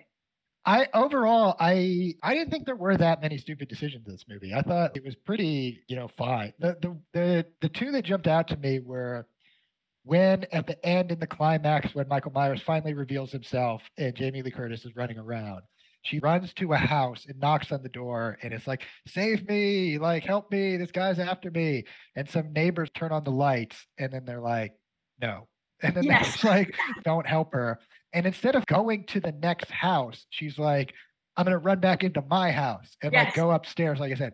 That's a stupid decision. Yes. Um 100% stupid decision. I guess if you're in a panic and your like, adrenaline's flowing and you're a teenager and you're not thinking clearly, you know, all right, I can see why you would just not be thinking clearly fine, but that's pretty dumb. Still and uh, the only other thing I thought was the totally girl didn't bother me that much. I was just like, uh, she's just teenage caricature. But Jamie Lee Curtis's other babysitter friend, whose name I don't remember, but the one that was across the street who Who gets spills strangled in the car? butter on her. I guess it was butter. She spills something on her clothes, and it's like, "I'm gonna go do my clothes in the washer, which is in this other little house outside." And then she gets stuck in a window, and Yes. this little kid has to come help her I forgot and about she's just kind of wandering around, really not wearing any pants and just kind of in a shirt. And then she's gonna go pick up her boyfriend in a car, really not wearing any clothes because she's like doing her laundry. And that's what it, it really doesn't affect the movie at all. It Oh, it's doesn't, just- it, It's just so stupid. it's just dumb. But when I was thinking about it, I was like, uh, you know what? Teenager in the late seventies, I could I could probably see somebody like behaving like this, I guess. It's all like misdirection of like you don't know where Michael is, and it's like, yes. is he gonna get this girl while she's out doing the laundry? It's all it's all yeah, it's fine. It's just kind of there's not a lot of campiness in this movie, and No. there's not a lot of stupid decisions. And that whole sequence with her was the one part of it where I was like, this is a bit campy and kind of kind of goofy, but also not totally out of bounds for just like teenage hijinks, I guess. So Yeah. not too bad. Yeah. Yep. Which one do you want to do next? I can do Friday the Thirteenth. I because again, my note for this was just nothing happens in this movie. Because yeah, I mean it's kind of campy in parts. That got like you were saying, the guy Ralph, who's like the town guy that kind of wanders around. He's kind of campy. He's not in it very much. Nope. Um, the part where the cop comes up on the bike and he's like, "We don't want anything bad going down around here," and Kevin Bacon like messes with his bike. That was like, man, you in 2022 is not a thing you do. Like, don't touch the cop's bike, Kevin Oh, Bacon. What are Yeah. you doing? um, that was a bit campy. Um, But also, how did the why was the cop there? I yeah, I don't know. And he just he doesn't really. It's not. Such a random. doesn't like. It's not even like. like a callback later. Like there are other oh. cops in the movie, but that one in the bike doesn't come back or do anything. Not like they were having a party or anything. th- That they were loud enough that you know maybe he was like, "I'm coming off the beaten path to see what's going on in the woods." Like, Yeah. such a random, pointless scene. Yeah. Um, but yeah, I mean, otherwise, the performance of the mom killer is very over the top, which I liked, but it's super campy. But otherwise, just not. There's just nothing that really happens in this movie. It's just kind of like a boring movie where some kids get killed. I mean, the one thing I did think was funny, kind of, was in the very beginning when Annie like shows up in the town, and she goes into the like the restaurant or whatever, and she's like, "Can somebody take me to Crystal Lake?" And they're like, "Oh," and then the trucker's like, "Okay, sure, come get in my truck." So she like goes out, and then Ralph, I think his name is Ralph, he comes out and he's like, "Don't go there, you're gonna die." And the trucker's reaction is like, "Don't listen to him, he's crazy. He doesn't know what he's talking about." And then they get in the truck and they're driving down the road and then the trucker is like, you know, if you go to Crystal Lake, you're gonna die, right? And it's like, what you just said that Yeah. he he doesn't know what he's talking about. Yeah, and then tries to talk her out of going to the camp. Yeah, and I don't know. I thought that was funny, Yeah. but um, overall, uh, it's just a boring movie. So I'm I'm I'm gonna go low on my score. Yeah. Same points I wrote down. Steve, why wh- what was the point of him being in this movie? We have the like the like camp director person. Uh, He's- the guy that was like the drawing, like when the one one of them had the drawings, and he was like, "You're good at drawing," in like a kind Yes. of creepy way. Yeah, and then like that- puts her, there her was hair. no callback to that either. yeah, yeah, he does some little like creepy, you know, oh Alice, and like puts her hair behind her ears, like, oh, like stay one more Yeah, and if nothing then you know i'll i'll let you go. But also it was established earlier that pre-camp is two weeks and you're asking her to stay an extra week. There's no kids there. What are you expecting to get better for her? Yeah, you're just fixing shit before the kids come up. Stupid. And then he fucks off for the whole movie. He goes into town to go pick up some supplies and whatnot. And you only see him when he's in the diner, like paying for his food in the rain. And then he, you don't see him again. It's not like he comes back to the camp and gets killed. Yeah, he gets killed. He does get killed. He does gets get killed? he gets picked up by the cop because he gets stuck in the mud, and then the cop picks him up and drives him in, and then the Oh, yes. cop gets a call that's like, "There's an accident on highway, whatever," and Oh, drops right. him off in the rain, and then he walks into the camp, and as soon as he gets to the camp, he sees the killer. Which you don't you you see the as a viewer you see the perspective of the killer and he recognizes them and like oh what are you doing here and then he gets stabbed right. Sorry. Um, I still think his character is pointless. Oh yeah, I mean it's the only the only thing that's kind of useful about that is that you get the information that the killer is somebody that he knows. Right. But Other than that, he's pretty useless. The whole like, let's play strip Monopoly. Who is playing strip Monopoly?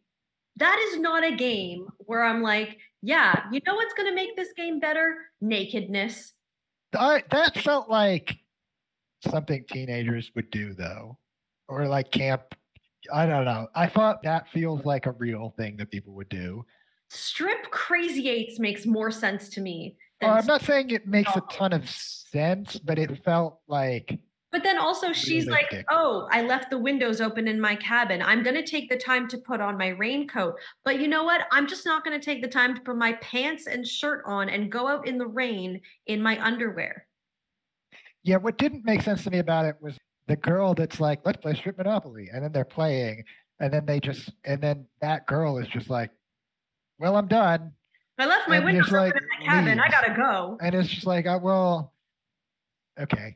I don't know. Cool. This is a bit It yeah, whatever.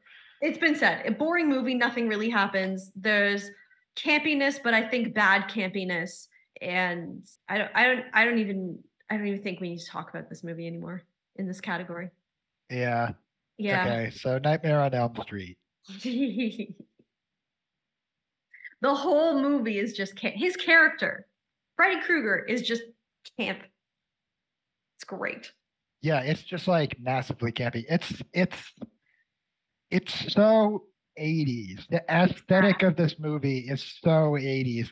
I think now in 2022, when people think about like the nostalgic 80s stuff like Stranger Things, it's this movie people are thinking about. Like it's the aesthetic of this movie. It's it's very campy.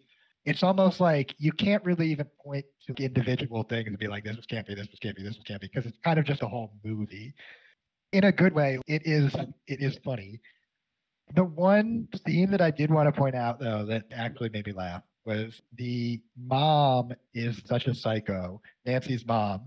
And there's a scene where nancy uh, i don't remember what's been happening but it's towards the end and when she first comes out and finds out that the mom's put bars on the windows and she comes back in and she comes into the house and she's like mother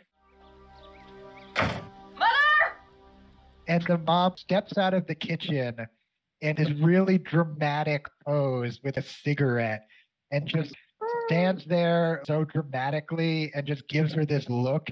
And it's so campy and funny looking. And it just that made me laugh. Like that was very funny. But um yeah i mean freddy himself is like a massively campy villain. Yep.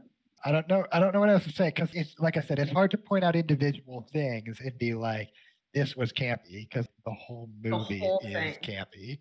So stupid Um, decisions. Yeah, I didn't think there were many massively stupid decisions in this either. At least not from the the kids.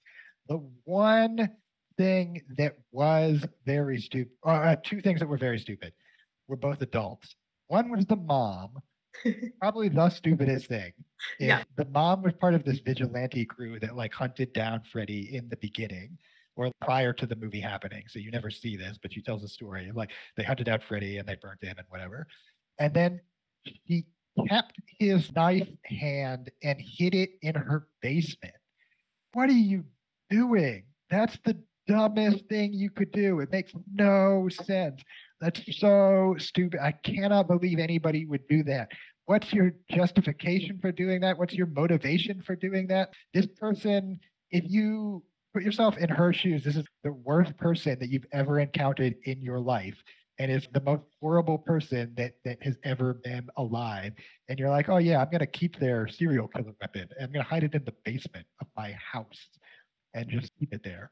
Stupid decision, really, really dumb. And the other one was at the very end, uh, when Nancy is like battling Freddy. She's like, I'm gonna go into my dream, I'm gonna get Freddy and like bring him into the real world.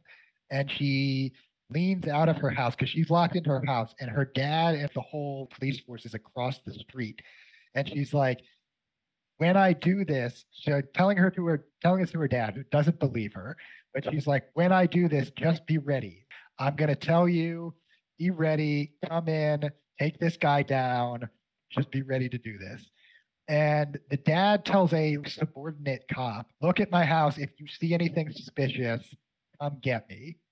And so Nancy goes into the dream, she gets Freddy, and then she's battling him in the house and like running around and like going to all the windows. And stuff is clearly going down. There's fires and she's breaking windows and knocking on door like it's it's going down. And this cop is watching this happen. And a bunch of different things happen and he keeps seeing it. And then finally like on the third time that she like leans out the window and is like save me like get my dad he's like i wonder if i should go tell the lieutenant. And it's like what are you doing you moron? Oh, he told you specifically. If you see anything strange go get him. And this whole house is there's this massive ruckus going on. Go get the guy. What are you doing? So those were the two like really stupid decisions that I had. But the kids actually were like pretty okay, I thought. Yeah, I I agree with everything here. Um definitely the dumbest of the entire movie are Nancy's parents. More so mom than dad. Yeah, dad was okay, I thought. Dad like he didn't believe her, but like he was okay. Just that one part where he's like, yeah, I'm going to get other people to check in on my child and like, oh, maybe something is going down. Yeah. Um, mom, there are some classic, just awful lines that come out of mom's mouth. And I, I should have written them down, but oh man, she's just got some, some real great head scratchers going on there. I mean, they do, they do mention that she's a bit of an alcoholic. So maybe she kept the glove as a, as a like, yeah, fuck you, you're dead or no, I I feel like I take that back. 'cause I feel like her becoming an alcoholic is probably because she's a murderer now. Um, maybe that's to help cope. But anyways, she says some real dumb lines in this movie, and it's fantastic. And her like breathy, dumbass, doe-eyed act that she does all movie. And Nancy, the actress in this movie, is just terrible. I I just have to say there's a lot of really bad acting in this movie from a lot of the kids and from mom. Mom and Nancy are the worst actors in this whole movie and and it adds to I think the hilarity and campiness of this movie. Nancy's mother mother I think is one of my favorites of Nancy's um, in terms of stupid actions I didn't have much written down that you haven't said. Just like I wrote Nancy's mom underline, just like her whole being. And yeah, Freddy is a character is just all camp. And I, I think kind of similar to, to Halloween, there aren't a lot of stupid decisions in here, but the stupid decisions that you mentioned were just real dumb. Also, why are you putting bars on her window? I mean, the mom was just out of it. Like she was just clearly she just like lost it. She just and also I, I found it really funny. It's i guess it's not like a totally stupid decision but you know nancy screaming in the bathtub and freaking out and then mom oh baby are you okay? Yeah i just i just fell asleep. Okay. Be yeah. careful. You could drown. Have a good night honey. Bye I don't know. She she was just weird. Yeah, not very many stupid decisions here. Super camp, but camp in a good way. I think it worked. Yeah, yeah, yeah. Definitely worked. Definitely camp in a good way. So, Final scores. um, okay. So for Halloween, once again, I went pretty high. I gave this an eight. I think it's just it's doing what it's trying to do. It's not massively campy with like the other ones, but it's not trying to be. It's um it's accomplishing what it sets out to accomplish. Nobody does anything massively stupid. Um, everything pretty much makes sense and it all works. There's nothing that really takes you out of the movie. So yeah, pretty high. Give it eight and eight. I also gave it an eight. Same reasons, does what it sets out to do.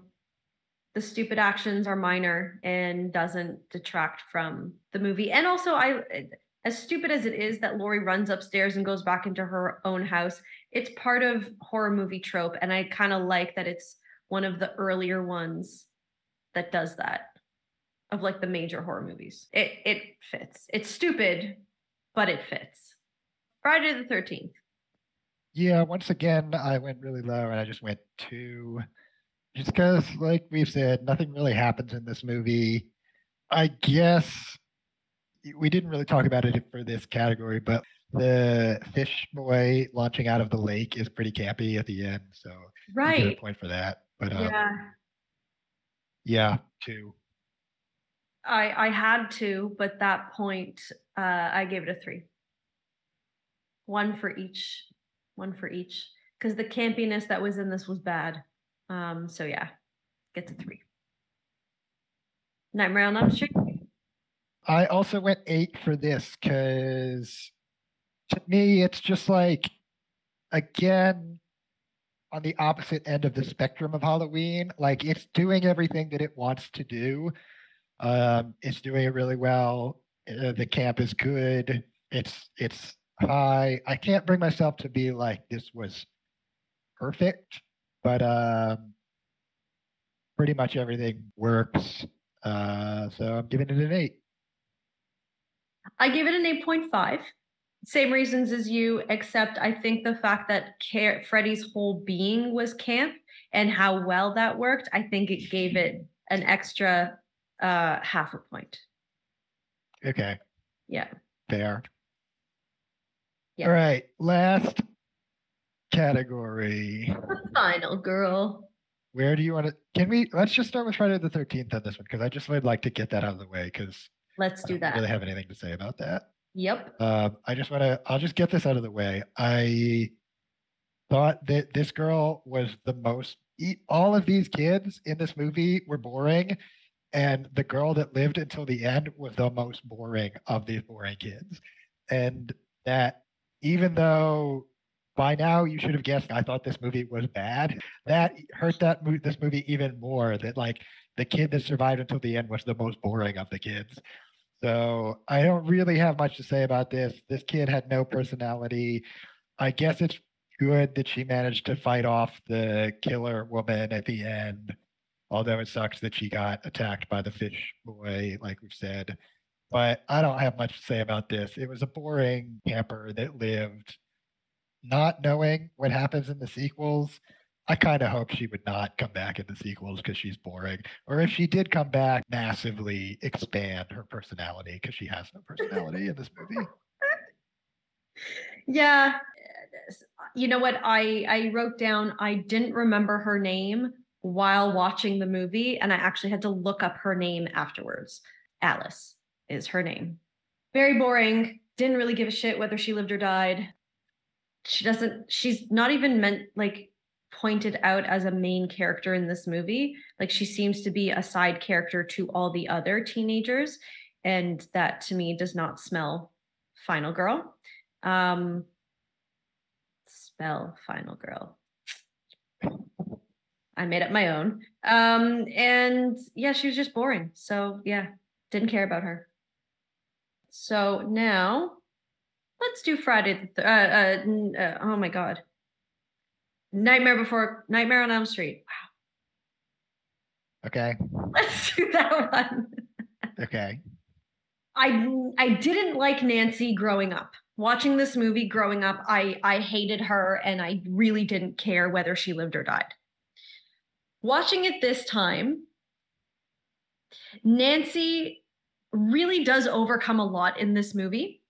And she has a pretty shitty mom who is just like out to lunch the whole time.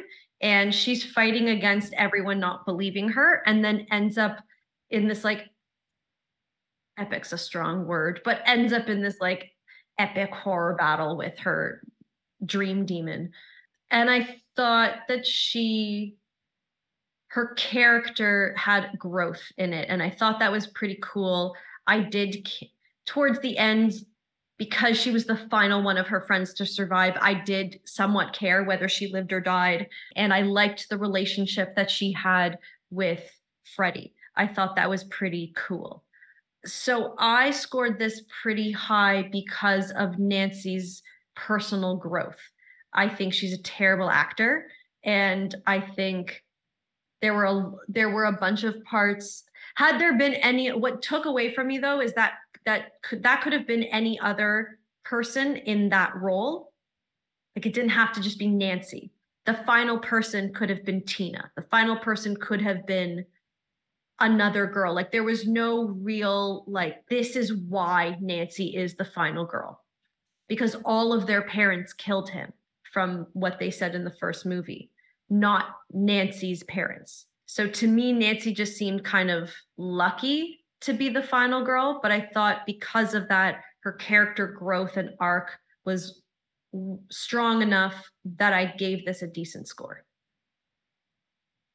Okay. I thought Nancy ruled. I thought she was boss. I really liked Nancy. I thought it was great how she sort of kept it together the whole movie and managed to like piece together these different elements of what was going on. First, what Freddy's kind of MO was. Um, she managed to get his hat in the dream world and figure out, like, oh, I can sort of transport elements of him or maybe all of him into the real world. I really thought it was I just thought it was boss how she got to the end and was like, you know what? I'm going into the dream world and I'm taking this sucker out. I'm taking him down. I'm gonna home alone my house. And and that's what's gonna happen. I'm going in. He's going down. He's coming out with me. This is this is going down. It was it was good. She wasn't like your typical screaming horror trope girl. She wasn't like constantly falling all over herself to like just run and escape. She was like, I'm I'm gonna go toe to toe with this sucker and I'm gonna take him down. And I really, really appreciated that. I thought she she was really the glue that held a lot of things together because she Johnny Depp was useless. Like he was constantly was falling very asleep. useless. Yeah. And she was trying to convince him of things. And even when she did finally convince him of what was going on with Freddy, he was still falling asleep and being useless. Yeah. useless. And it was Nancy who was the one that was getting things done. And like I said, it was funny to me when she was like tricking her mom and whipping out the like coffee pot from under her bed, but it was still resourceful. She was resourceful and she was just doing all this stuff that was was great. And actress, I don't know, she was fine. I didn't think she was terrible. She wasn't good, but for this movie, absolutely fine. 100% fine for this movie. So I thought Nancy was boss and I thought Nancy ruled, and I really like Nancy. Now I've got to talk about the end of this movie. I was waiting to talk about it here because I hated it. I hated it. It really detracted from the movie, I thought. Because, like I was saying before, man, it annoyed me so much that Nancy goes through all of this stuff and she defies all of these stereotypes. And she's like, I'm taking this guy down. And she does. She takes this dude down. She takes Freddy down. And then at the very end of the movie, she's gone through this whole ordeal. She's home alone in her house and set up all these traps and persevered through all this stuff and taken this guy down and overcome her nightmares and done all of this stuff. And then the very last scene is whoops, she's still in a nightmare. Freddy's still out there Freddy's still killing people, and he like I don't know kills the mom, and they're in Freddy's car, which is I guess Freddy himself. It's not super clear, but whatever. Freddy's still alive, and that sucks so bad, man. That made me really mad because it just undoes every all what you were saying about her like character growth and her overcoming thing. Yeah, that's all true. And then it's undone in the last like 15 seconds of the movie. It sucks. All of these stereotypes that she defies are it's great that they made this movie and did that and had this girl defy all these stereotypes and overcome all this stuff. And then they got to the end and were like, oh, but none of that matters. We're, we're just going to undo all of that. And whatever, you're, if you're setting up sequels, fine. There's other ways you can set up sequels. But man, I hated that so much. But I don't know. It doesn't detract, I guess, from how much I thought Nancy ruled. But man, I hated that ending. I agree. The ending was probably no, not probably was the worst part of that movie, and it definitely did take away from all of that growth that I think Nancy did. And I I think they were trying to like redeem the mother character as well, even though she's dead. But you know, just like oh, I'm no longer an alcoholic. I feel great. They tried to do a lot too much, I think, with that ending to be like, ooh, to be continued dun dun dun and it just sort of uh, we want to talk about campiness and stupid decisions that um i know that wasn't a character decision it's a movie making decision but like if they had just even kept it ambiguous Yes. like you're not sure if Freddy's still around or not, that would be fine. I'd be totally fine with that. But the fact that they're just like, oh no, actually, Nancy didn't do anything. He's still Yeah. alive. yeah and all of that was for nothing and nancy's probably going to die well that sucks that's that's the sucky ending i hate that Yeah, I do agree with you. Nancy was pretty boss. Um, I think again, the only thing that detracted from me was I didn't understand why Freddy was so keen on Nancy. There, there was nothing. It was Nancy and her mom because at the end, when Freddy dies, he's like lying on top of Nancy's mom, and then she dies. i assumed it was because the mom kept the knives although it's not like super explained but it's I guess that makes yeah. because okay, the moms had the knives in the basement right. Okay, that makes sense. that connection like the we yeah yeah they never say that but also like you can interpret it that way i think that's a that's a good that's a good way of interpreting that yeah. Um but yeah i i agree. Nancy was uh definitely different than our other um final girls. And i think you're right. She did she wasn't the typical final girl. And that was cool. But i i think outwardly i didn't see a reason why there was that attachment to nancy. So it seemed to me like it could have been anyone. And nancy just got lucky that she was last but her actions were pretty sweet. Halloween. Last one. Laurie in this movie, I I don't think, and I get it, it's the first movie, but the okay, just Laurie in this movie, not as badass as Laurie in future movies. Um, she is the classic final girl, very screamy, very help me, somewhat resourceful. I like that she kind of holds it together in front of the kids and then is all like, ah, by herself. I appreciate that. I like the boogeyman call at the end, as childlike as it is. I, I kind of like it.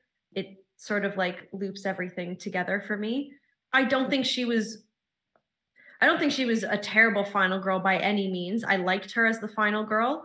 Um, she was just she played into the trope. Of i mean i think she created the trope she did. That's true. She did. Yeah. She is the the. I I don't. Is she the original Scream Queen? She's one of them for sure. I mean, so uh, yeah. I mean, we haven't really set this up to talk about like the influence of these movies overall, but like Sure. so many things were influenced by Halloween. Yes. Like uh, her- it just Nightmare on Elm Street as well.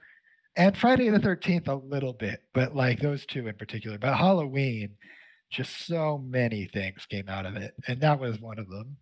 I think she, yeah, she does. She set the stage, and I think that's really important. You can't take that away from her. I think to take her away from comparing to Nancy, I think she did a really good job. I think she's a good final girl. You know, she's that innocent out of all of her friends. She's the the quiet, studious girl who, you know, nothing bad ever happens to. She stays virginous. So she doesn't have sex and then she's, you know, living. She only slightly talks about boys. She's talking very much about school and like studiousness and having responsibilities. I like that as like a female role model. I think it's cool. I think she was the final girl. I thought she was fine. Like she was fine to good. Yeah. Um like we said, she is the one that I think kind of creates this trope in the first place.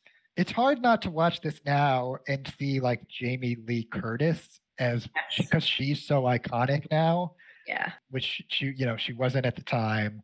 Yeah, I don't know. There's she doesn't do anything in this movie that's massively memorable, but she's also not bad. It's just she's fine to good. She doesn't. Uh, we've talked about. It, she doesn't do anything that's like massively stupid. She is pretty resourceful. I thought when he's coming into the closet after her and she takes the uh, clothes hanger and stabs him. I was like, oh yeah, Yep. pretty pretty resourceful. That's pretty good. Yeah, I don't know. I I don't feel like th- there's like a huge amount to say because she's just very solid. She does the job. Nancy's a badass. She's not a badass like Nancy, Yeah. but she's like solid, does the job, does absolutely everything the movie needs her to do. It's Jamie Lee Curtis, so you know, you can't complain about that. So yeah, I'm gonna give it a high score, but I'm not gonna give it, you know, massive points. Yeah. Yeah. All right. Scores. Let's uh get Friday the 13th out of the way. You give it a two? Yep. Solid two. Okay, I just went one. Like there was just nothing redeeming for me. I like it. Uh, uh, Nightmare on Elm Street. I went nine. Honestly, I could have gone ten on the on here if it had a better ending. And it sucks to penalize her for the ending, but man, uh, it it just undoes it undoes her whole character arc. So it's hard for me to be like, oh yeah, they they totally nailed it when it's just nothing she did mattered. So, but most of the movie, I feel like Nancy carries everything pretty well, and uh, I'm giving it a nine. Nice. I gave it a 9.5. Yeah, the ending took it away from me. Um, they lost half marks on that. 9.5. All right, Halloween. Halloween. Um, Halloween. Uh, I a seven and a half or an eight. I I can't really decide, but yeah, like you said, it, it gets the job done. It's nothing super outstanding. She's resourceful. She's cool. She sets the trope, which is what makes me lean towards the eight. But she's she's she's not overly fantastic. Well, like there's nothing that sets her apart yet. She's just like a regular person, Yes. and like for this movie, that It works. works. Yeah. But I so I went seven because I was like, good, absolutely what this movie needs, but um, in isolation, not massively memorable, but good. So seven. I think I'm going to stick with seven and a half. I think eight's a little too generous. It gets the job done. It's average. You know, I can't really give it a 10, but also, what would you do different? I wouldn't do anything different. So it's hard for me to say, like, oh, it could be better. I'm not sure it could be better. I think within the realm of that movie, yeah, it it works. And there, I don't know that you would. I think if you did anything different, well, no, they did do differently, but in the later movies. In this movie, you have to introduce, you have to introduce her character, right? And and if she's starting off as a teenager, she kind of has to start off a little not. Uh, she has to start off lower to go higher in the other movies, right? Like there needs to be growth Yeah. And she's a teenager too. So Yeah. Uh, yeah. I mean, yeah. it's it's average. 70, 75. I think that's that's fine. all right. So do you want to give our final scores and then see which one comes out on top? Okay, so final score for Friday the 13th got a big old 16 for me, Halloween 40, and Friday the 13th 44. Nightmare on Elm Street 44. Yeah. Yeah, I also had Friday the 13th at a 16. Nice. Yeah, I don't I don't really have anything good to say about that movie. I straight up thought it was straight up Yeah. thought it was bad. Movie that exists. yeah, thought it was bad. Probably won't ever watch it again. No. Uh, like I said, the one thing I liked was the twist, but that was it. For me, second place, I had Nightmare on Elm Street at a 37. Ooh. It's really good. It's a really good movie. It can't be. I think for me, the overriding thing about this movie is it's just it is 80s. It's it's just 80s. If you are into that and you haven't seen this, you've got to see it. If you if you like things like Stranger Things and you haven't seen this, you've got to see it. this. Yeah, you've got to see this. But that said, you know, horror is just not my favorite genre. So this is probably never going to be my favorite thing ever. But like, I enjoyed it quite a bit. I watched it. I liked it. Some parts were scary. Some parts were funny. I liked the campiness. It was good. 37. For my number one, which was Halloween, this came in at a 40. Hmm. I thought this movie was great. I thought this movie was really, really good. Of the three, this is the one that I was like, I would watch this multiple times. Like this movie is really good. Um, to borrow a quote from Henry Jones Jr., I think this movie belongs in a museum. It's really good. I kind of I like John Carpenter movies to begin with. I really like Escape from New York. I like some of his other movies. And this just holds up all around. Everything about it works. Great movie. Really liked it. Classic movie. Nice. So Nightmare on Elm Street liked it. Halloween really liked it. Friday the Thirteenth didn't like it at all. Yeah, Jason has always Friday the 13th has always been my least favorite of the slasher movies. I I've never I, I didn't even have this movie when we agreed to do this. I had to uh get it um because I, I just I never had it in my repertoire. Halloween I liked it a lot. I also thought it was interesting that we gave both Friday the 13th and Halloween the same scores. Halloween's a great movie. Yeah, great movie. Nightmare on Elm Street, since I was seven, has been my all-time favorite of the slasher movies. Freddy has always been my favorite guy.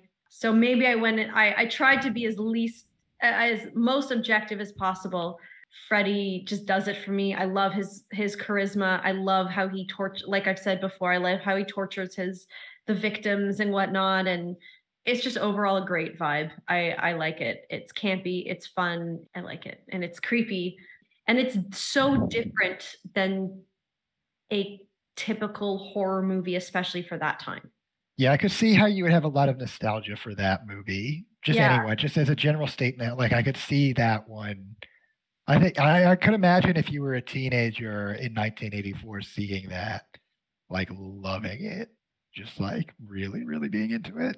I also just really like that he kills people. He gets you in your dreams. And yes, the vibe of the movie is very 80s, but him as a character can, I think, adapt to really any time period because it's a dream. And that is a normal human thing that we all go through. We all have to sleep.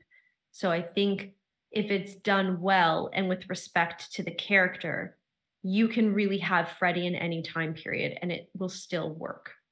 Yeah, I mean, there's so much you can do with.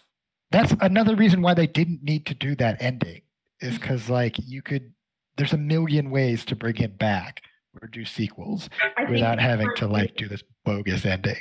Yeah, I think they were trying really hard to set because he's the baby of the three, right? He's coming in after Halloween and Jason. And I think they were trying to really set it apart, which they did with the character itself. But I think the ending, in terms of how to continue on with the franchise, because I think both Halloween and Friday the 13th had their second ones out by 84. Definitely Halloween. I think Jason Friday the 13th had the second one out by 84. So I think they were trying to compete with these other two sequels and they just went in the wrong direction. All right. Well, I guess that's it. That's that's the winner. Halloween for me, Nightmare on Elm Street for you. Yep. You could agree or disagree with us if you want, but these are our thoughts. So, um, guess we'll wrap it up there. Any final thoughts on those movies or horror movies in general? I think horror movies get a bad rap and you gotta you gotta embrace the campiness. You gotta embrace the stupidness in order to enjoy them because it's part of it. Those are my final thoughts on horror movies. I'd agree with that. I think I'll I'll leave it there. I don't have any final thoughts that are better than that. So I guess we'll wrap it up there and uh until next time. Keep Leave watching movies. Yeah.